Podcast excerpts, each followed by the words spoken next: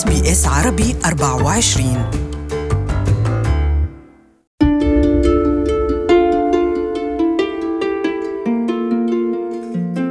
They, they made fun of me because of uh, number one, the hair on my back, and the color of my skin was different to theirs. So that's where the bullying came from. معكم مرام اسماعيل في الحلقة الأخيرة من بودكاست الهوية واليوم نتحدث مع سارة السيد Um, I wanted to fit in, I guess, to be like the cool girl. So I thought I would try.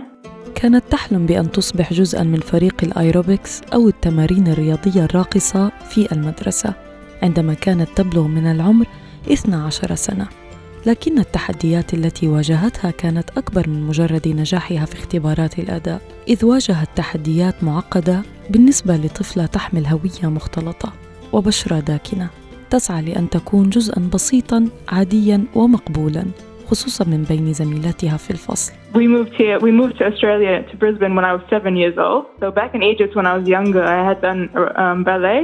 I didn't like it. It was too um, very soft, and you had to be very um, gentle. But aerobics was a lot more sporty.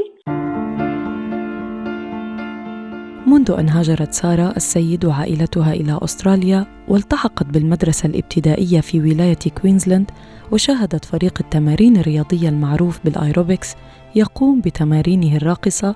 أحست سارة برغبة شديدة للانضمام للفريق. وفعلا أخذت سارة تخطط كيف ستخبر والديها بذلك لأنها شعرت بالكثير من القلق لتوقعها رفضهما للأمر. لذلك كانت تخطط بعناية فائقة. Like many things that my parents, you know, felt a little more conservatively about, it was a bit difficult because I had that conflict between what I wanted to do as a as a kid, and as many kids feel like they want to do what their friends are doing, what the other kids at school are doing, and when you come home and your parents im- immediately say no, uh, it's you know it's disheartening. So you just have to. I guess for me, it's it's always been this idea of if I try and convince them enough, maybe they'll let me go. If I like build a build a solid enough case, perhaps they'll let me do it. Um, so there's a lot of anxiety that comes around that you know before you you can't really go and immediately ask them. You have to sit by yourself and think okay, what am I going to say? What am I like exactly what I want to say? Um, how am I going to frame this so it comes out positive or um, that they think it's a good idea? So that, with every decision, that that's just you know as a kid, that's kind of what I had to go through. العقبة الأولى التي واجهتها عندما كانت تخطط للانضمام إلى فريق الآيروبكس كانت إقناع والديها بالسماح لها بخوض تجارب الأداء وهذا لم يكن أمرا سهلا لأن التواجد في الفريق كان يعني ارتداء الزي المخصص لهذه الرياضة وهو ضيق ويكشف الساقين وأماكن أخرى من الجسد وهو ما لم يوافق عليه والداها. So the first obstacle I faced was um, actually getting permission from my parents uh, to audition for the team. They didn't have a problem with me uh, actually dancing and doing aerobics, but it was the idea of wearing the costume that we had to wear on the team. So um, it was a leotard, and they didn't really approve of me wearing that, and, and especially wearing that on stage with people you know, watching. كانت هذه رياضة شائعة للغاية في المدرسة التي كانت سارة تدرس فيها كل الفتيات المحبوبات في المدرسة ومن اللواتي حظين بشعبية كن مشتركات فيها Um, I wanted to fit in, I guess. I wanted to be like the cool girl. Yeah, so I thought I would try.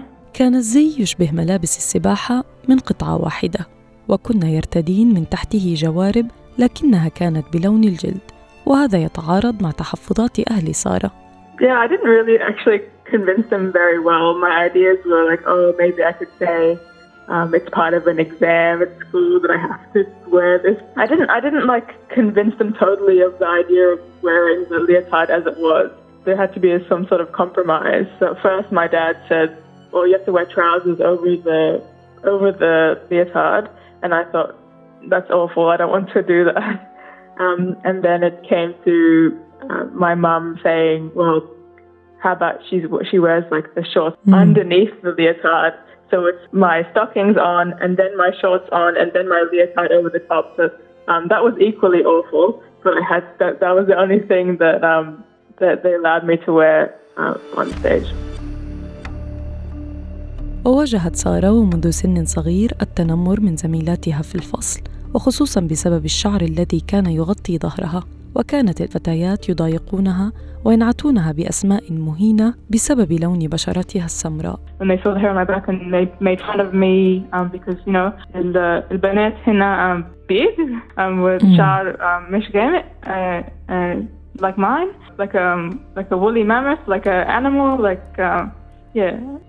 وكلما كانت الفتيات يضايقنها كلما زاد شعورها بالغربة والاختلاف وجرحت جدا عندما كانوا يضايقونها بسبب الشعر على ظهرها ويداها لكنها حاولت التخلص منه في سن صغيرة عبر استخدام مستحضرات إزالة الشعر وبالخفية عن والديها لكنها لم تستطع التخلص من لون بشرتها وكلما زادت تعليقات الفتيات المسيئة أصبحت تنتقد مظهرها أكثر فأكثر. ولم ترى سارة حينها التنمر على أنه نوع من أنواع الظلم بل كانت تراه على أنه شيئا يشعرها بالخجل من نفسها ولم تخبر والديها أو أي أحد عما كانت تتعرض له. I had to accept it. My parents experienced discrimination in their workplaces and their lives as well, and I, I thought that it, it was just something that you had to accept being a migrant into Australia, which seemed to me in the community that I was in at the time um, very white, a very white community. So I felt that oh, I'm coming into this space. Everyone is white. I'm not white, so of course I have to accept this. So it wasn't something that I felt like it was an injustice. You know, it was just something that happened to me and that I should feel ashamed about. وكطفلة كان من الصعب عليها معرفة ما يجب فعله عندما يجعلك الناس تشعر بالسوء حيال الأشياء التي لا يمكنك تغييرها في نفسك وكلما تكاتفت الفتيات على مضايقة سارة كلما ارتبطن ببعضهن أكثر ووجدوا ما يرفه عنهن في المدرسة ومع الوقت تغير الوضع وكبرت سارة وأصبحت تتلقى إهانة من نوع آخر كان الأطفال يسألونها ما إذا كانت تحمل القنابل في حقيبتها أو تحت ملابسها was bullied in different capacities every in every um, year of school. Became progressively different as I got older into high school. So as I said, when I was when I was younger in grade two, it was more about the kids pointing out the differences, maybe not understanding or maybe excluding you, and then it got a bit more vicious about the you know skin color and being mean and nasty. And then in high school, it, it, it sort of changed because people were more aware of um, like myself as a Muslim, and they would use that rather than the skin color. The skin color thing was there too, but um, the Muslim the Muslim thing was much much uh, much better uh, strategy to bully me with. You know, call me like terrorist and stuff. Ask me if I had like bombs underneath my clothes or bombs in my bag. وعندما حدث هذا للمرة الأولى شعرت بحزن شديد وبعد أن أصبح يتكرر كثيرا فكرت بأن تشتاط غضبا في وجه كل شخص قام بمسحة إرهابية عنها ولكنها تراجعت لأنها ظنت بأنه لن يتبقى لها أصدقاء بعد ذلك. The only way for me to cope with those sorts of things was to like laugh at it. You can't really stand up and go, "Hey, stop that!" You have to, you just laugh because otherwise you're just going to lose all the people around you. You're going to lose all your friends because ultimately, some sometimes the people who I called my friends were the ones making these comments as well. To preserve myself and my sanity and not try not to get angry at every single thing, you you just go along with it, which in hindsight was a bad idea.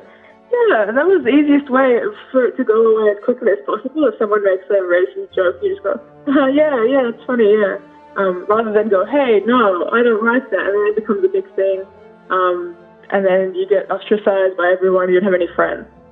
لم تشعر سارة أنه كان لديها خيار آخر كانت تتمنى لو كان هناك أناس يدعمونها ويصدون عنها الإساءة لأنه كان من الصعب عليها أن تواجه هذا وحدها That's how I handled it because I didn't have any anyone to stand in and say, "Hey, that's not cool." Or, no, stop that. Like it would be, it would have been really really helpful to have someone like stand up for you in those situations. It made me feel pretty uh, pretty bad. I guess I would have liked to have not have to have done that or had to experience that, but I don't know how how it was avoidable.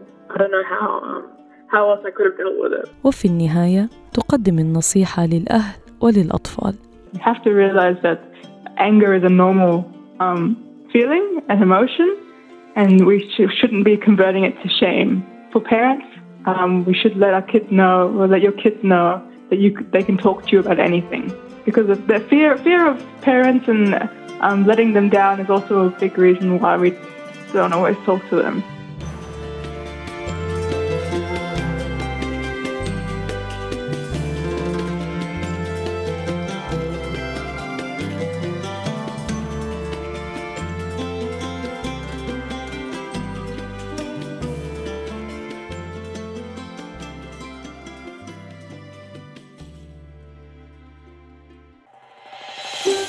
هل تريدون الاستماع إلى المزيد من هذه القصص؟